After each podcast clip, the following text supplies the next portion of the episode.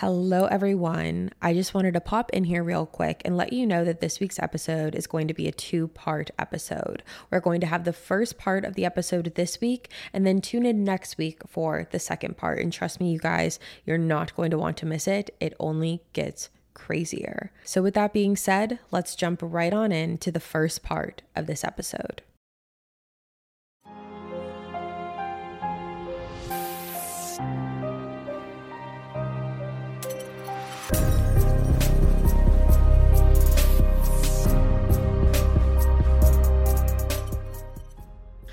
Hello, everyone. What is up? Welcome back to another episode of Killer Instinct. If you're new here, hi, my name is Savannah and I am your host of Killer Instinct. Before we get started, make sure you go ahead and hit that subscribe button. That way, you never miss an episode. We post weekly on the podcast every Wednesday, as well as on YouTube every Wednesday as well for the video version, and you are not going to want to miss it. Now, you guys, today's case all I can really say is buckle up. This is going to be one of the crazier cases you have heard in a while, and I can almost guarantee it. I am incredibly fascinated by this case. I have been racking my brain about it for a little over a week now, just trying to dissect every possible theory, every possible outcome, trying to understand what in the world happened. And I'm really interested to see what you guys have to say about it. Today, we're talking about the unsolved, brutal murder of Robert Wone. So, with that being said, let's jump right on into it today. Robert Wone was born on June 1st, 1974, in Manhattan, New York, and was raised by his parents in Brooklyn. Robert was a fourth generation Chinese American who graduated at the top of his class as valedictorian at Xaverian High School. And during his time in high school, Robert began to have a great interest in politics. He went on to attend the College of William and Mary, and it was at this college where he would meet some of his closest friends. Robert's friends describe him as their go to person. Robert was always the one giving the best advice, being the sounding board, making the witty comment when someone just needed a pick me up. He was always everyone's comfort person. And overall, Robert was a very kind and generous person. While he was attending William and Mary, Robert was a part of a secret society club at the college called the 13 Club. And the 13 Club consisted of multiple students, men from the campus. And the purpose of this club was to share anonymous acts of kindness to people all throughout the school. And Robert was a part of that club along with some of his best friends, including a man named Joe Price. Robert went on to graduate in 1996 and proceeded to go straight into law school at the University of Pennsylvania in 1999. Now, in 2002, Robert ended up meeting the woman of his dreams. He met a woman named Kathy and immediately knew that she was going to be his wife. Prior to Kathy, Robert did not have a lot of dating history. So you can imagine Robert's friend's surprise when he was so adamant, so certain, after just a few times of meeting Kathy, that she was the one. But Robert kept true to his word because on June 7th, 2003, Robert and Kathy ended up getting married. Now, as far as his career goes, Robert was working at Covington and Burling, which was a law firm located in Washington, D.C., before he decided he wanted to leave the firm and work for a company called Radio Free Asia, where he would work as general counsel. Radio Free Asia was a government funded nonprofit Asian news station, and this was something that Robert was incredibly passionate about. Throughout Robert's entire life, he wanted to be on the right side of change. He wanted to be the one who was a part of making a difference in the world. And he truly felt like working for Radio Free Asia was a step in that direction. Radio Free Asia was also located in Washington, D.C., so luckily, Robert and Kathy were able to stay living there, and a lot of Robert's friends lived there as well. Robert's friend Joe Price, that I mentioned from William and Mary, lived in D.C., as well as Robert's college roommate Jason, who Robert remained extremely close with. So, for all things considered, from an outsider's perspective looking in, Robert had it all. He had the dream job, he had his wife, he had a great social circle. Everything seemed to be going so great in Robert's life until it wasn't. This case begins on August 2nd of 2006. This day started out like any normal day for Robert and Kathy. They got up early, got on the metro train and rode that all the way into DC just as they did every morning. They got off the train together, gave each other a kiss goodbye, and went on their way. Now, the only difference on August 2nd was that Robert knew that he was going to be having to stay later at work than usual. It was going to be a long night for Robert, and he was planning on meeting with the overnight crew for Radio Free Asia. So, because of this, he told Kathy not to wait around for him and to just head on back. And instead of getting home later than usual, he would instead spend the night at one of his friends' houses. Like I mentioned, Robert had multiple friends throughout the the DC area, and Kathy and Robert's house was about 35 minutes away. So, because Robert knew that it was going to be pretty late by the time he actually got home, and the fact that Kathy always had to wake up relatively early for work and he didn't want to disrupt her, Robert decided that he would spend the night with a friend instead. He texted several friends that he knew in the area, including Joe Price. Now, Joe was actually the first one out of the friends that Robert texted that responded and told Robert that he was more than welcome to stay at his house. And so that is why Robert landed on Joe's house. And it really did seem to work out for everyone in everyone's best interest because Robert and Joe had a business project that they wanted to discuss anyways. They figured that this would be a great time to do so. So Robert made his plan to spend the night at Joe's. Now, let's talk about Joe's house for a second. Joe was the owner of a four bedroom, three and a half bathroom home on Swann Street. The home is approximately 3,000 square feet and about a mile away from where Robert's office was. Now, all of the houses on Swann Street are incredibly close together. They're actually considered row houses where you share your walls with your neighbors. If you're familiar with the streets of New York or Boston or DC, they have these types of homes. Now, inside of the house on Swann Street is where Joe Price lived, along with two other men. These men were Dylan Ward and Victor Zaborsky. Now, Joe, Dylan, and Victor all had a three way relationship, so they were in a thruple together. They described each other as a family. Joe and Victor had began their relationship first, and Dylan was the third to join the group. Now, because of Dylan being the new addition to this thruple, there was a difference in power dynamics. There was a difference in equality as far as the attention went throughout everyone. It was something that was hard for them to navigate. So, Dylan was definitely more of a third wheel at this time. However, the other two, Joe and Victor, were actively trying to work Dylan into their relationship. So, Dylan did live in the house as well. Like I mentioned, it was a four bedroom house. Joe and Victor Victor shared the master bedroom and Dylan slept in a guest room.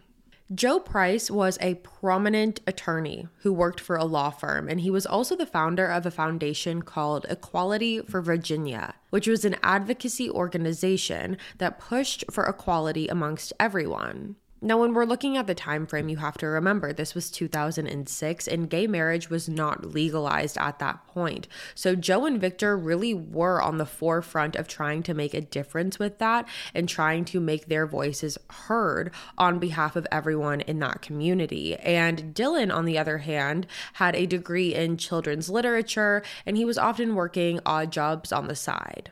So now let's go back to the night of August 2nd. Robert ended up staying late in the office until approximately 10:20 p.m. He ended up calling Joe's cell phone at 10:24 p.m. to let him know that he was heading out of the office and would be there shortly. Robert hailed a cab and was able to get to Joe's house at approximately 10 30 p.m.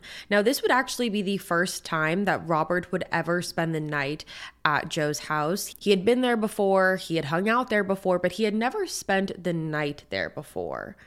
So Robert arrived to Joe's home at around 10:30 p.m. and it was a little bit later at around 11 p.m. where everyone started to get settled in for the night. To give you the layout of the home, on the first floor you had the living room, the kitchen, front door, back door. The second floor is where Dylan's bedroom was. Dylan's bedroom was on the second floor along with the office that had a pull-out couch, which was where Robert was going to be sleeping for the night. On the third floor is where you had the master bedroom, which was where Joe and Victor slept. So that's the layout of the home. And again, at 11 p.m., everyone's dying down for the night. Joe and Victor go upstairs to their room and turn on the TV. Dylan goes to his room and showers. And Robert goes into the office where he is going to be staying that night. So everyone goes their separate ways for the night. However, around 11:49 p.m., something happened. Joe, Victor, and Dylan were all woken up to the sounds of screaming and grunting coming from Robert's room. They all ran into the room, and that is when they found Robert laying on the pull-out couch, stabbed. Now, this all happened over the course of 79 minutes. You have to remember that. By the time that Robert arrived at the home to the time where he had been stabbed, it was 79 minutes. EMTs arrived on the scene at approximately 11:54 p.m. Now when they arrived, Victor was standing out on the front porch steps. He was wearing a white robe and told EMTs that there had been a stabbing on the second floor. Now, as far as body language goes, the EMTs noticed that Victor's head was down, his eyes were shut, and his body was physically facing away from the EMTs. EMTs continued into the home and walked up the steps where they found Dylan standing in the doorway of his bedroom wearing nothing but a white towel towel around his waist. EMTs then turned the corner and walked down the hall towards the room that Robert was staying in. They were able to see that Joe was sitting at Robert's bedside with his back facing the EMTs. Joe was sitting next to Robert wearing only his underwear, and he told the EMTs, I heard a scream. After telling the EMTs what he had heard, Joe moved out of the way, and that is when the EMTs discovered Robert laying on his back, suffering from stab wounds. Now, one of the first things that the paramedics noticed about the scene in general and Robert's injuries was the lack of blood.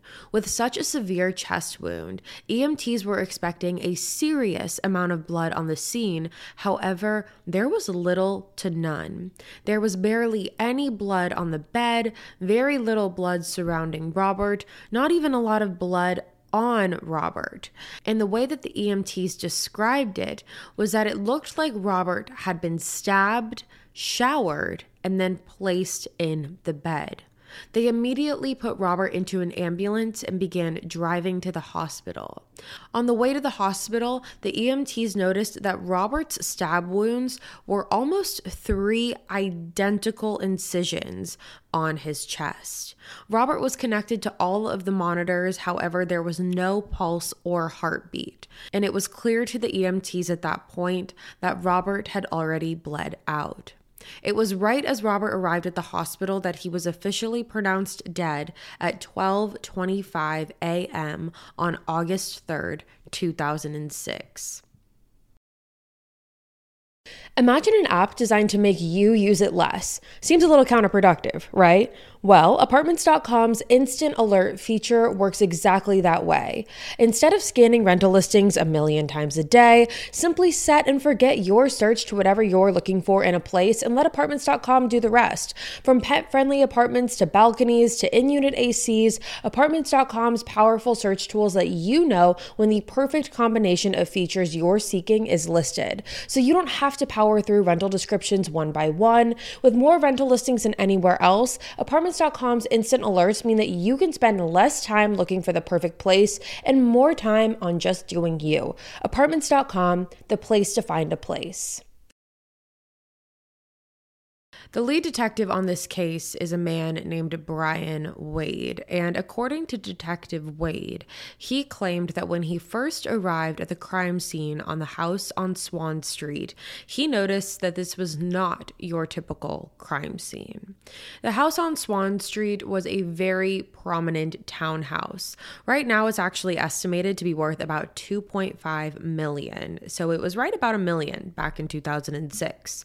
It was very well decorated it was well organized, and a pristinely clean house. The second thing that Detective Waid noticed was that all three of the men that night, all three of the men with Robert, meaning Dylan, Joe, and Victor, were also very clean. They had all appeared that they had showered by the time that Detective Waid arrived on the scene. And not only that, by the time Detective Waid got there, all three of the men were in long white robes. This was like the white robes that you get at hotels. Like, think of those types of terry cloth white robes. And this was very off putting and raised red flags immediately for all of the detectives. All three of them are wearing these white robes and they look like they had just been showered, all in the time frame that their friend had been stabbed. And there seemed to be a lack of urgency when it came to any of the three men asking about Robert, wanting to know if he was okay, showing any emotion other than defensiveness. And at first, at the house on Swann Street, detectives sat all three of the men down together. And immediately, Joe began telling this story. He started claiming that someone had to have broken into their home, an intruder had to have come in and murdered Robert, who just so happened to be spending the night this one night, the only night that he had ever spent the night at this house, is when he gets killed. Joe said that the back door of their home had been left unlocked, so whoever had broken in more than likely used that as their point of entry.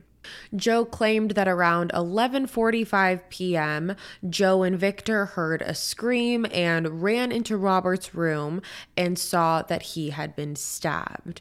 Now, police recognized during this initial conversation with Joe and the other two men that Joe was definitely the ringleader out of the three. He was the one that was doing the talking, he was the one that was telling the story, and anytime either Dylan or Victor tried to to chime in on the conversation, Joe would flash them a look, and it was a look of, don't speak. So it didn't take police long to figure out what the dynamic was between the three of them, meaning who called the shots. So, because of this, police decided that their best course of action was going to be taking all three men down to the police station and separating them into different rooms and conducting individual interviews with each of them. Because the likelihood that all three of these men, this was the police's mindset, the likelihood of all three three of these men having the same exact story, the same exact timeline without making a slip up or cracking somewhere. That seemed very slim to none. So that was their next course of action. Now, when it came to the timeline of the night, all three of the men stated that when Robert arrived at the house at approximately 10:30 p.m., Dylan had offered him a glass of wine, and they all were just sitting around the kitchen island, chit-chatting, catching up, having a glass of wine. They were catching up about their jobs, about their personal life. Robert was talking about him and Kathy. And it was in the middle of this conversation that Joe had actually walked outside. He walked outside through the back door, which was right off of the kitchen. He walks outside because, according to Dylan and Victor and Joe himself, he saw a spider so he was trying to get the spider to go outside. So he opens up the back door, lets the spider out. And that is why the three of them claim that the back door had to have been left unlocked because Joe forgot to lock it when he came back inside. So while Joe was dealing with this spider incident, Dylan and Victor claimed that at this point, the two of them brought Robert up to the second story of the house where they showed him where he would be sleeping that night. Joe followed up the stairs shortly after to make sure that Robert was comfortable, and according to the three men, this is where everyone went their separate ways. Robert claimed that he was going to take a shower and get straight to sleep, while Joe, Dylan, and Victor all went their separate ways as well. Victor and Joe went up to their room and turned the TV on and started watching Project Runway, which ended right around 11 p.m. Right at the end of Project Runway, Victor and Joe turned the TV off and tried to get some sleep. However, a little after 11 p.m. is when Joe and Victor were woken up by the sound of the chime alarm. I'm sure you guys have seen this or heard this before. You might have them yourselves. The alarms that go off every time someone opens or shuts a door. Now, Joe also had one of these alarms on his front door and his back door. So Joe and Victor were woken up to the sound of these chimes, and before they were able to do anything else, the two of them claimed that they heard screaming and grunting coming from the downstairs bedrooms. Now, immediately, Joe and Victor said that when they heard these screams, they raced down the stairs directly to Robert's room, where they found Robert laying on the pull out couch with a bloody knife laying flat on Robert's chest. Now, according to Joe, he claimed that he moved the knife from Robert's chest to the nightstand right next to him and then ordered Victor to call 911. So that is the timeline of events that Victor and Joe claim.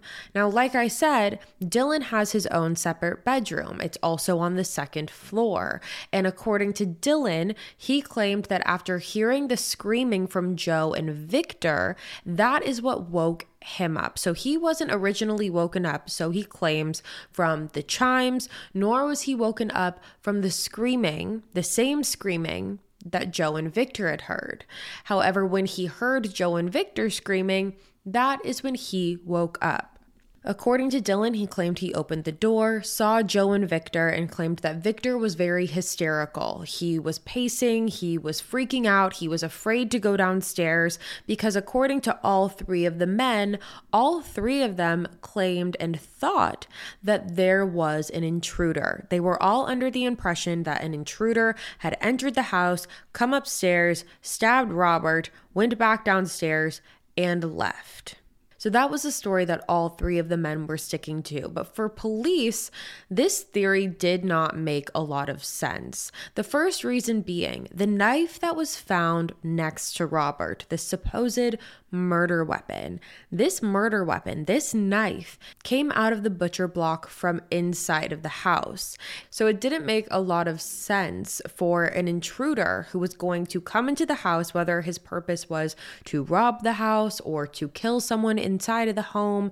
Typically, intruders are going to bring their own weapon with them. They aren't going to just hope that they find one inside of the house that they're robbing.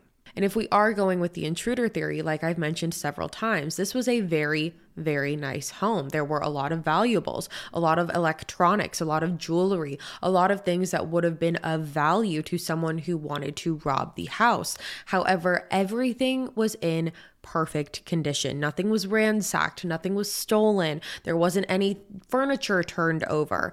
Everything looked exactly how it was supposed to. And just from a logistics standpoint, police had a hard time believing that an intruder would come into this home with the sole purpose of murdering the one person who did not live there.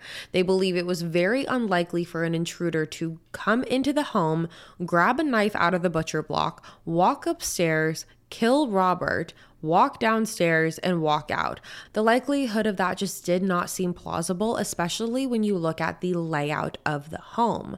On the second floor, like I've mentioned, you have Dylan's bedroom and you have the room that Robert was sleeping in. And for the sake of the rest of this case, I'm just going to coin it as Robert's room. So you have Dylan's room, you have Robert's room. When you walk up the stairs from the first floor to the second floor, Dylan's bedroom is right at the top of the stairs. By the time you get to this top of the stairs, you are facing Dylan's door. So police didn't understand why, if an intruder wanted to come in for the sole purpose of killing someone, why he would skip Dylan's room, which was the easiest of access, and instead round the corner down the hall to Robert's room. When police looked inside Robert's room as well, they found Robert's wallet, they found his watch, they found his Blackberry. All of his valuables were in there and nothing was stolen. So let's talk about the crime scene. One of the big things that police noticed, as I mentioned before, was the lack of blood found on the scene. Detectives have stated that when they arrive on a scene to someone who has been stabbed once, it looks like a bloodbath, as they describe it. They describe it as there's blood everywhere, everything is a mess. However, for Robert, who had been stabbed three times, there was little to no blood. The only bloodstains that were found were the ones on the comforter and the pillow. Something that police were all able to agree on was that this did not look like the scene from a violent stabbing. They also wanted to take a look at this mysterious back door that was left unlocked. Now, the backyard area itself was very small. It was a small courtyard that had a circular patio table with some chairs and a seven foot security fence with a door that was deadbolted surrounding it. Now, police really had to wonder if someone would have been able to hop the fence because that's the only way they would have been able to get through the back door. Now, even if they did hop the fence, another big question here was how would they have known that the back door was open? Were they hopping the fence and just hoping for the best? Were they going to hop the fence and try and break in anyways? What was the mindset behind it if there was an intruder who hopped the fence? Along with that, nothing in the backyard area seemed to be messed up. There didn't seem to be any evidence that someone did hop this fence. The fence itself had cobwebs around it, certain layers of dust, and nothing surrounding or on the fence was disrupted. Something else that police realized during their investigation was how easy it was to hear things throughout the house, how quickly sound traveled throughout the house. This was an 100 year old house at this point, and the wooden floors creaked very, very loudly. So much so that Victor actually stated that if he was in his bedroom, he would have been able to hear someone walking up the stairs. So this wasn't a very soundproof house. This wasn't stairs, these weren't stairs that had carpet on them. These were strictly wooden, creaky floors. And according to the men in the house, usually they would always be able to hear someone coming up the stairs. So it was interesting for police that just on this specific night, no one heard anything. Now, when trying to construct the timeline of this case, police started going door to door to some of Joe's neighbors to ask if they had heard anything from the night prior. Like I mentioned, these houses were incredibly close together, they shared walls with one another. So when police went next door to Joe's next door neighbor's house, they found an elderly couple living at the home. They had informed the couple about what had happened and asked if they had heard any screams or loud noises from the night before. Now, according to this couple, they claimed that they did hear a scream sometime between 11 p.m. and 11:30 p.m. And the reason that they know this is because this couple religiously watched a specific show every single night that started at 11 and ended at 11:30, and they heard the scream in the time period of that show. So they were able to narrow down a 30 minute time frame. But what gets interesting here is that the 911 call was made at 11:49 p.m. So this showed police that based on the timeline that the neighbor heard the scream, Joe, Victor and Dylan waited between 19 to 49 minutes making that call. So what this told police is that if a scream did come out of the house from either 11 to 11:30 sometime in between there, then that means that these men possibly waited between 19 to 49 minutes before making that 911 call. And if that's true, it really does kind of deconstruct the guys' theory as a whole because they claimed it was this fast moving, everything happened so fast type of scene where they heard the chime and then they heard the scream and then they ran downstairs and they found Robert. But if this scream happened in between the first half hour of 11 and then the 911 call wasn't made until 11:49, what happened during then? All right, you guys, that is all for me today. I hope you are looking forward to the second part of the episode next week. And like I said in the beginning, you're not going to want to miss it. I'll be back next week to finish this case up with you guys. And until then, stay safe.